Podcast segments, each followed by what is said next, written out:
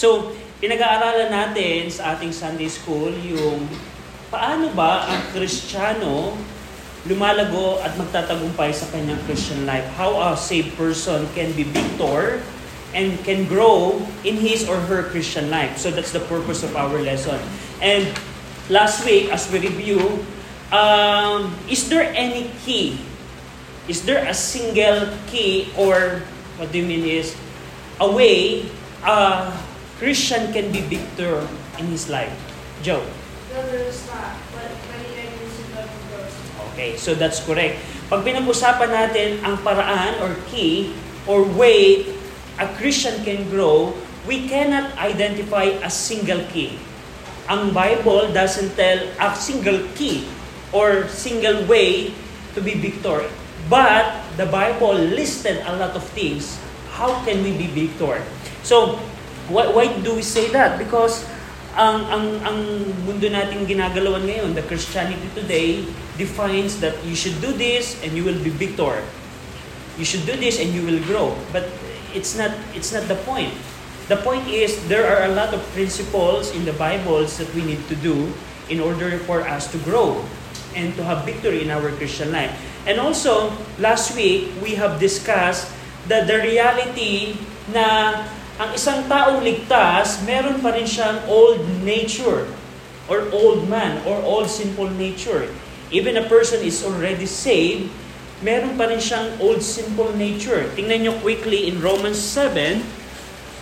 Now, do you think Apostle Paul still sinned when he was, uh, after he got saved? Sa tingin nyo, si Apostol Pablo ay nagkakasala pa rin? Sa tingin nyo? Apostle Paul na to. I mean, kung pag, pinag-usapan natin, the great New Testament missionary, wala tayong ibang babanggitin kundi si Apostol Pablo. Pero sa tingin nyo, sa Apostol Pablo kaya pinaglalabanan pa rin niya or nag struggle pa rin siya against sa kanyang old sinful nature. Yes, tingnan nyo quickly. In, in Romans 7, in verse number uh, 19, Verse 15 first. Ang sabi ni Paul here, Romans 7.15, For that which I do, I allow not. For what I would, that do I not. But what I hate, that do I. If then I do that which I would not, I consent unto the law that it is good. Now then, it is no more I that do it, but sin that dwelleth in me. Yung sin that dwelleth in me, ang tinutukoy niya dito, yung old sinful nature na kahit siya ay saved na, even Apostle Paul is already saved, he identified that the sin dwelleth in him. Na kahit sabi ni Pablo, ito yung gusto kong gawin, I need uh, I have to do this but I cannot I don't do this. This is the thing that I should not do, pero I commit these things. So why? It is because of the sin that dwelleth in him, the old sinful nature. Now, if Apostle Paul have this struggle, had this struggle in his life, do you think we in our time does uh, do have struggle like this? Of course. So that's the purpose ng na, na, na nakita natin last week in page number one, number one, page one, number one, we know now we have still an old sin. And last week, Nakita na natin yung mga principles sa 2 Peter and let's go back in 2 Peter 1. Open your Bible in, in 2 Peter chapter 1.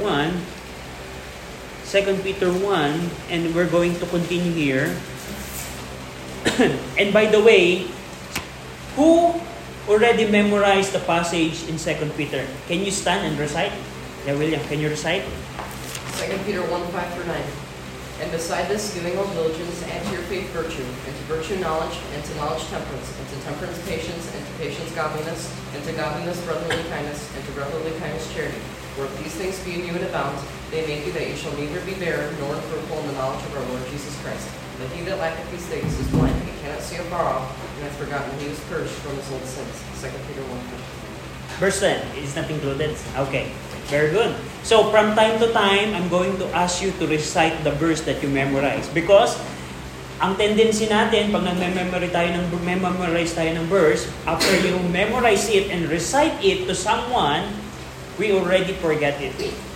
So, that's the goal of our memorization program. Na after you memorize it, it will retain in you. So, that's our goal. So, sa mga kapartner nyo, sa mga kapartner nyo, i-make sure nyo na yung kanilang previous verse na na-recite, they still memorize it. So you can check it randomly na, o recite mo nga yung verse na to, kung natatandaan pa niya at the exact word. So, it's your responsibility uh, sa partner nyo na gawin yun. Now, in 2 Peter 1, thank you William for, for reciting it, we identify last week yung letter A na ang Christian growth flows from God's abundant salvation. Meaning, if you are saved today, you have the capability to grow. But if you're not saved this morning, there's no way for you to, to grow in your Christian life because there's no spirit in you.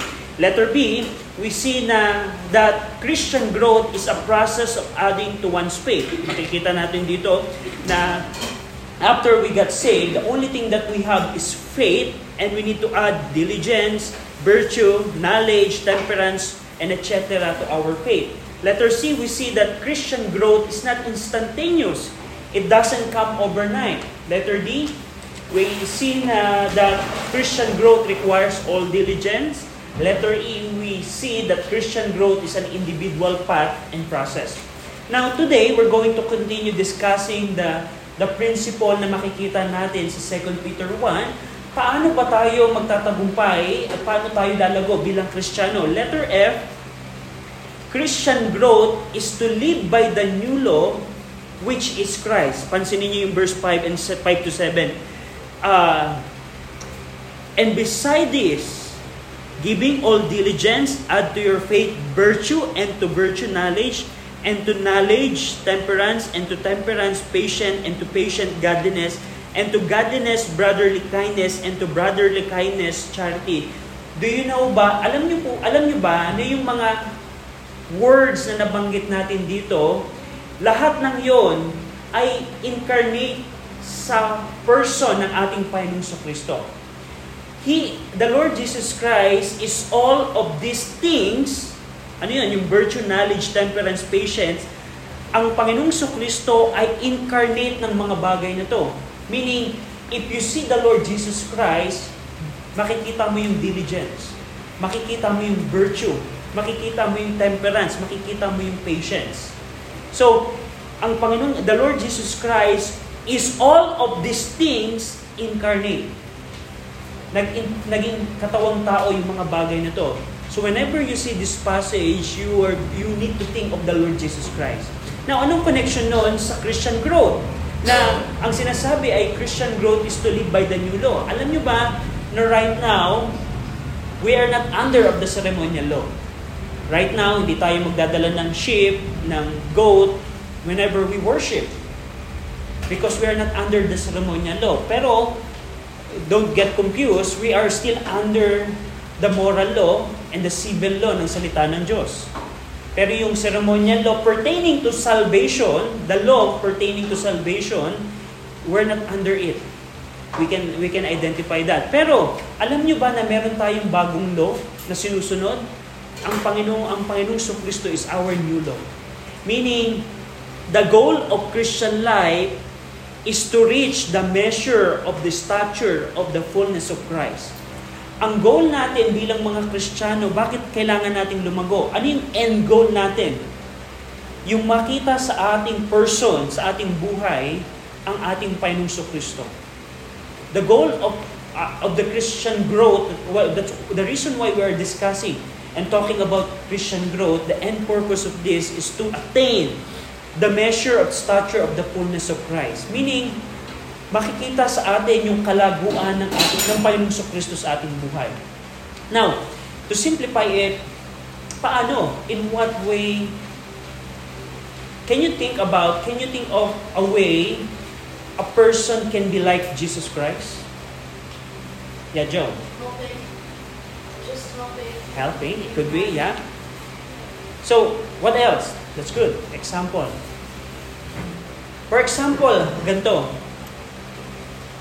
The way I can describe this, that we can be a, a Christ-like person is whenever circumstances comes to our life, are we going to react on how the Lord Jesus Christ react? Can we see temperance in our life? Because temperance is the incarnate of Christ. Meaning, temperance incarnate to Christ. Meaning, Christ is the personified temper of temperance. Personification of the temperance. So, ang, ang, ang way dito is, halimbawa, meron kang pagsubok sa buhay na dumaan. Tayo ba ay kikilos katulad ng pagkilos ni Yeso Kristo? O tayo kikilos ayon sa ating gusto? Halimbawa, uh, meron kang pag meron kang tao na mamahalin. Mamahalin mo ba siya katulad ng pagmamahal ni Yeso Kristo o pagmamahal na, ng mundo? So that's that's the thing. Yung yung yung ating buhay sa ating Christian life ay magiging kawangis o katulad ng ating Panginoong Kristo. That's the Christian growth. Na ang goal natin, ng, na ang goal ng Christian growth is to reach the measure of the stature of the fullness of Christ. Yung, yung, yung pagiging complete na katulad ng ating Panginoong Kristo. Now, as a way of testimony, before we get married, this is their Amiel, one conviction that God put in my heart is, how can I be a Christ-like husband?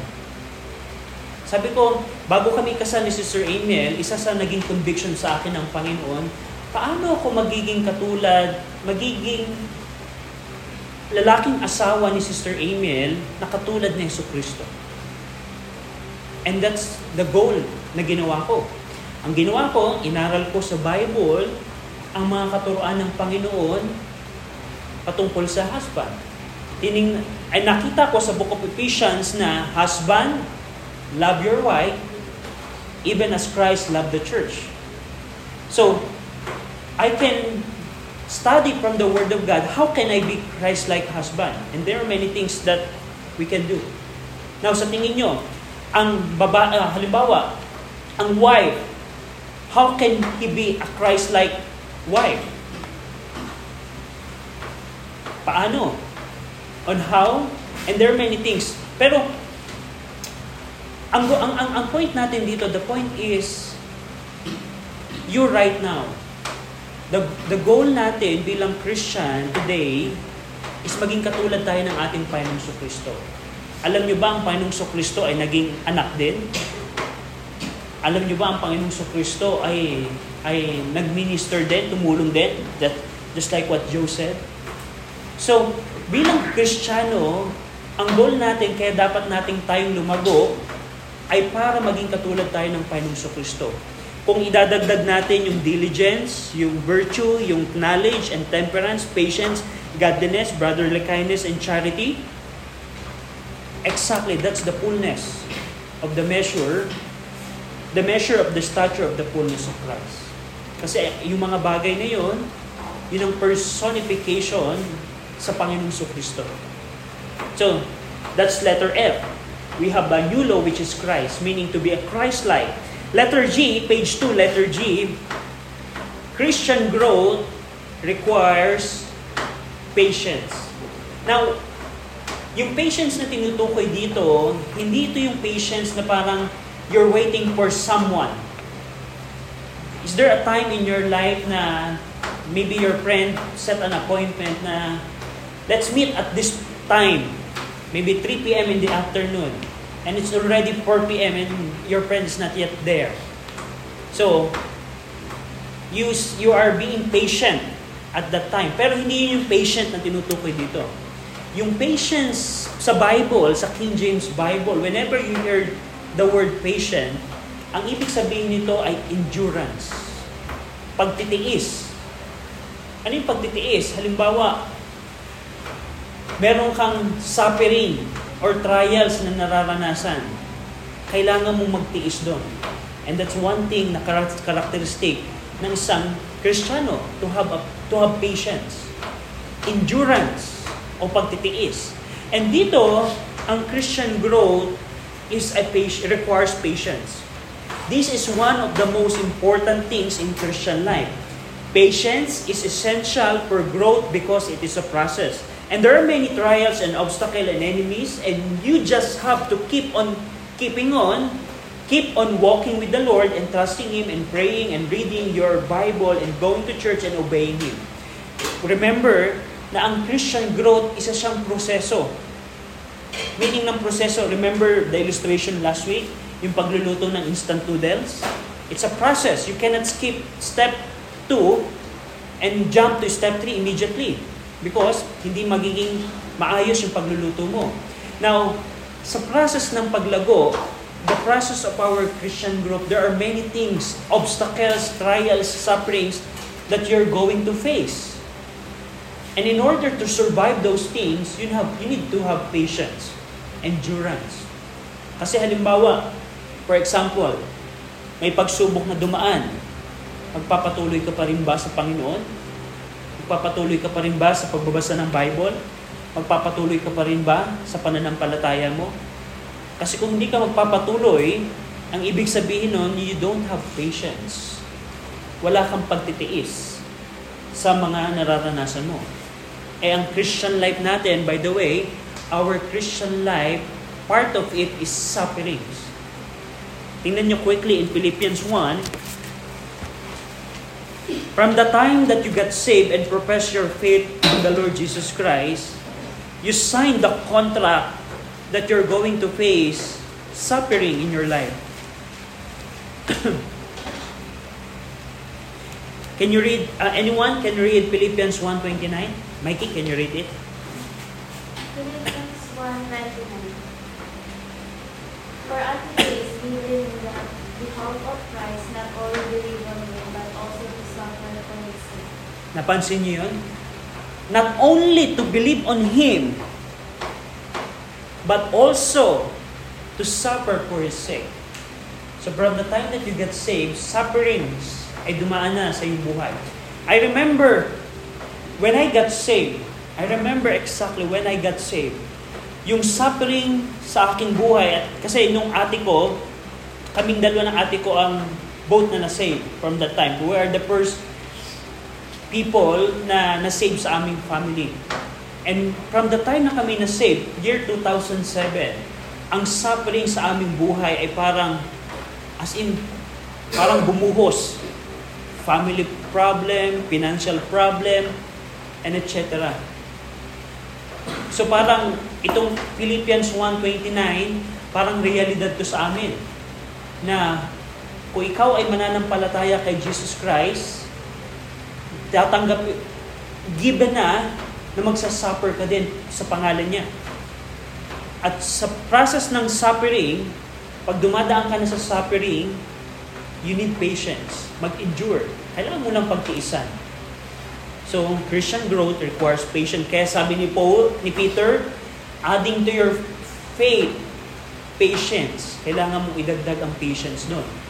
Now, letter H, sa 2 Peter, going back in 2 Peter, 2 Peter 1.8, anyone can read 2 Peter 1.8? Joe, can you read it? 2 Peter 1.8. Second Peter 1 verse 8.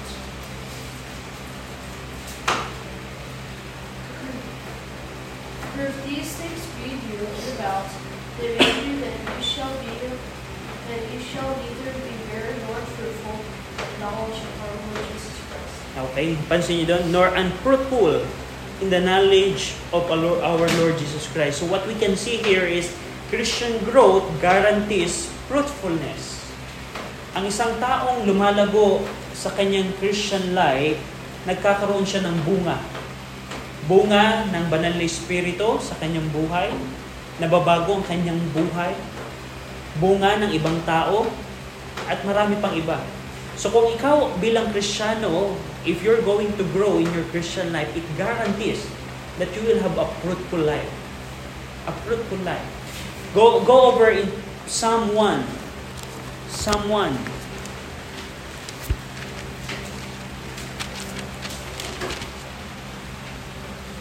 Psalm 1 verse 1 to 3. Anyone can read?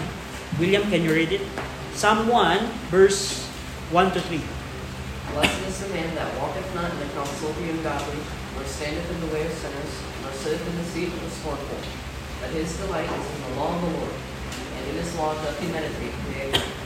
And he shall be like a tree planted by the rivers of water, that bringeth forth his fruit in his season. His leaf also shall not wither, and whatsoever he doeth shall prosper.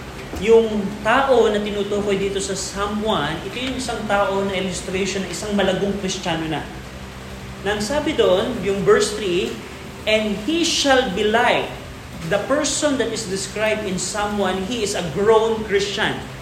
At ang sabi doon, he is likened into a tree planted by the rivers of water that bringeth forth fruit in his season. And that's the guarantee ng isang taong lumalago sa Christian life.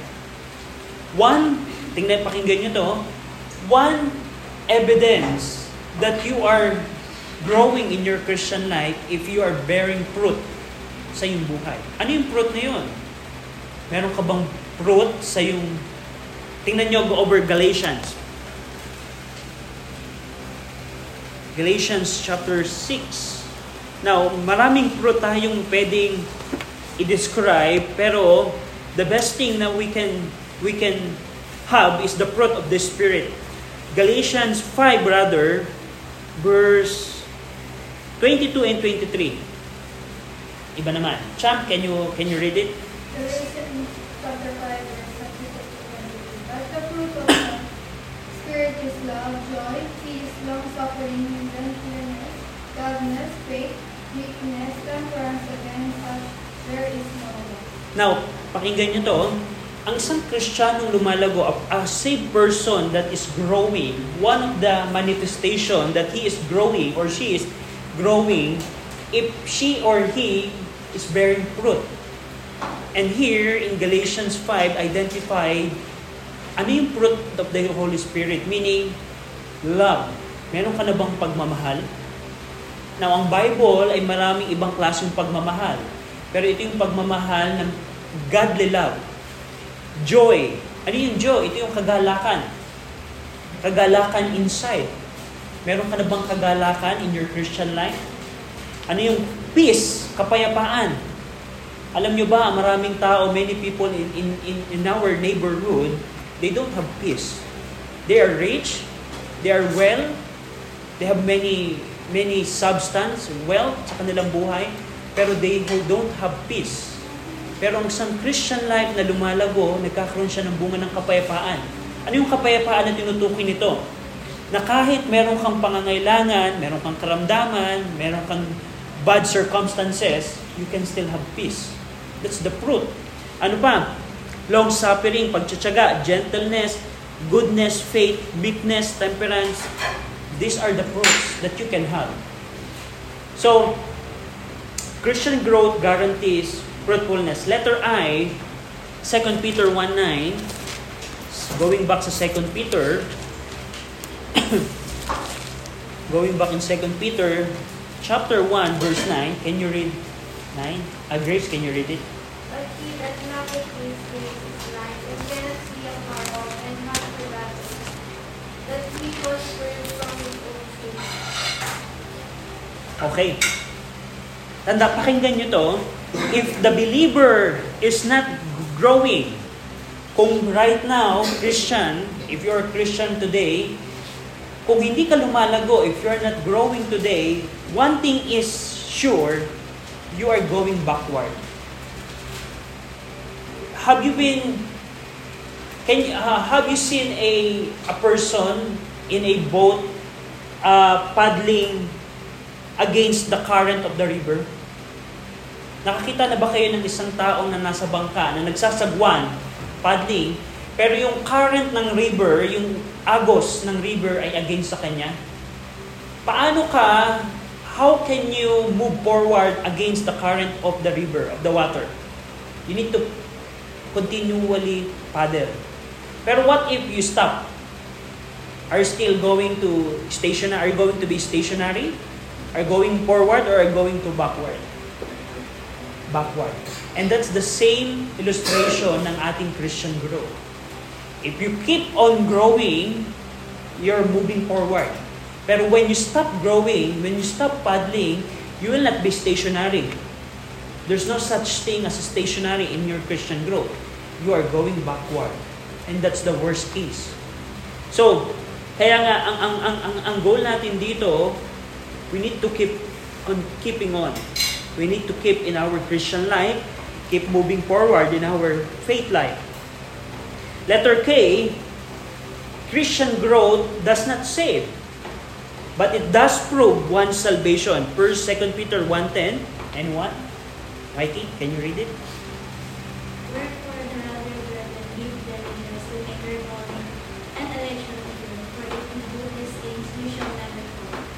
Okay. So tandaan nyo, ang Christian growth, hindi to way of salvation. Meaning, kailangan ko bang lumago para ako ma-save? No, that's not the discussion. We settled last time na ang Christian growth ay nagsisimula siya comes from abundant salvation. Meaning, if you're saved, you will grow. You can grow. Pero here, ang ibig sabihin dito, ang Christian growth, it cannot save you but rather it is the manifestation or evidence of one's salvation. Ang isang taong ligtas, paano mo mapapatunayan? How can you prove that you are saved? If you are growing. If you are growing. We can cross-reference, for example, 2 Peter, 2 Timothy 2.19. Go over 2 Timothy 2.19. 2 Timothy 2.19. Anyone na nakakita na? Mike Acham? Sige. Nevertheless, the foundation of God standeth sure, having this till the Lord knoweth that, that are his, and let everyone that nameth the name of Christ depart from it. The Lord knoweth them that are His, and let everyone that nameth the name of Christ depart from iniquity. Depart from iniquity. Now, in, in James 2, James 2, they have the same message. James 2, verse 17 to 18. William, can you read it? Even so faith, if it hath not works, is dead, being alone.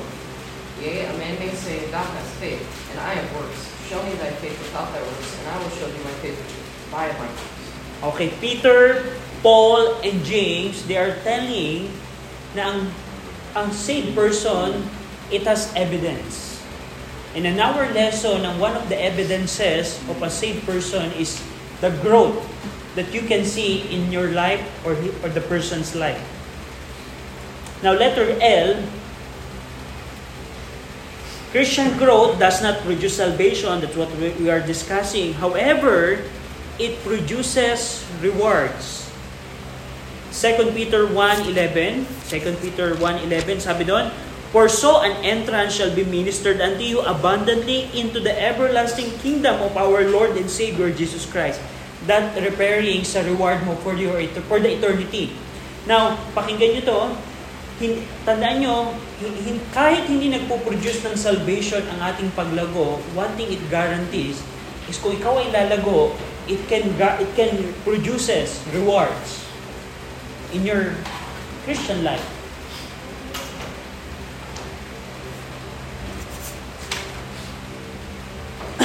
Okay, so tan- so ang Christian growth ba we see ang 2 Peter chapter 1 ang Christian growth ba ay mahalaga sa ating buhay?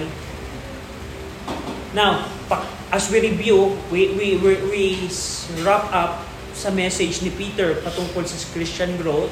So mga nakita natin dito, ah, ito yung mga mahalagang dapat yung tandaan. Una, ang Christian growth ay isang proseso. Meaning, it's a process na every one of us should take. At yung process na yon, what we see here, yung process na yon is not an easy process. It's not a process na just like you're flying. Christian growth is not likened into a bird that's flying above the sky. It is likened into a soldier walking and marching in the battle. Bakit? Dahil ang Christian life natin ay puno ng suliranin. We, we understand din na kung ikaw ay magpapatuloy na lumakad at kung ikaw ay titigal pala sa iyong paglakad, you will going you will start to go backward. Pag tumigil ka sa iyong Christian life, pakinggan nyo to, it always make you go back. So may, may pagkakataon na, Panginoon, ititigil ko na yung pagbabasa ng Bible. Panginoon, ititigil ko na mag-church. And you can observe it in your life na hindi ka lumalago at all. Patindi ka ng patindi, pa-worse ka na ng pa-worse in your life. Because that's what the Bible says. And one thing din na makita natin dito, ano yung end goal natin sa ating Christian growth? Can you remember? What's our end goal ang ating, ng ating Christian growth? Yeah. To measure up to the virtue of Christ. Yeah. Na maging katulad tayo ng ating Panginoong Kristo. Just think about it. Parang ganito to eh. Sa bawat kilos mo, sa bawat salita mo, makikita ang Panginoong Kristo sa buhay mo. Nang hindi lamang, nang makikita to even ng ibang tao. In my Christian life, there are few person na na-meet ko na Christian that when I see that person, I can identify he is a Christ-like person. And that's amazing na it's possible na ma-imitate natin ang ating Panginoon Kristo sa ating buhay. Paano natin ma-achieve yun? We need to grow. Na, can you imagine na parang sa bawat kilos mo, sa bawat salita mo, other people around you can see Christ in your life? That's that's our goal. Now, ang challenge dito, does it come instantaneously? Na paggising mo, magiging Christ-like ka na? No, it's it doesn't work like that. It it needs you, uh, it requires you to study the Bible. Now, halimbawa, why? Alam niyo ba kung paano kumilos ang ating Panginoon Kristo? You know how Christ react whenever persecution comes? You know how Christ handle kung merong pangangailangan, kung merong sorrow? So, by knowing those things on how Christ reacts on those circumstances, we can apply it in our life and we can be Christ-like in some point of our time. And lastly, ang goal, ang, ang, ang, ang, ang blessings ng Christian growth, it guarantees fruitfulness sa ating life and it guarantees reward for the future. Kung pagdatapos na ang ating buhay at makikita na natin ang Panginoon, merong reward na ipinangako sa atin. That's the blessing of Christian growth, which we can see in 2 Peter 1. Next week, so we're done today, next week pag-aaralan natin, ano ba yung mga bagay na dapat pa natin gawin? Now, remember yung sa introduction natin? There's no one key for Christian growth. There's no one key na tayong, na isang susi na pag ginawa mo to, lalago ka na. Kundi maraming listahan and that's what we're going to discuss in the succeeding lesson. Paano mag-abide kay Kristo, paano yung putting off the old man, confession of sin, and etc. We're going to discuss that next week. Anyone, do you have any question? Do you have a question? Any question? So if If you don't have, William, can you close us in a word of prayer? Dear Heavenly Father, we thank you for this wonderful day you blessed us with, and we thank you for the opportunity to learn things from your word. Thank you for Brother RJ and um, the students that have come to learn about Christian growth and victory this class today. I ask that you would um, help us to have that in our lives and help us to always please you and serve you. And bless our worship of you today in your house. In Jesus' name, amen.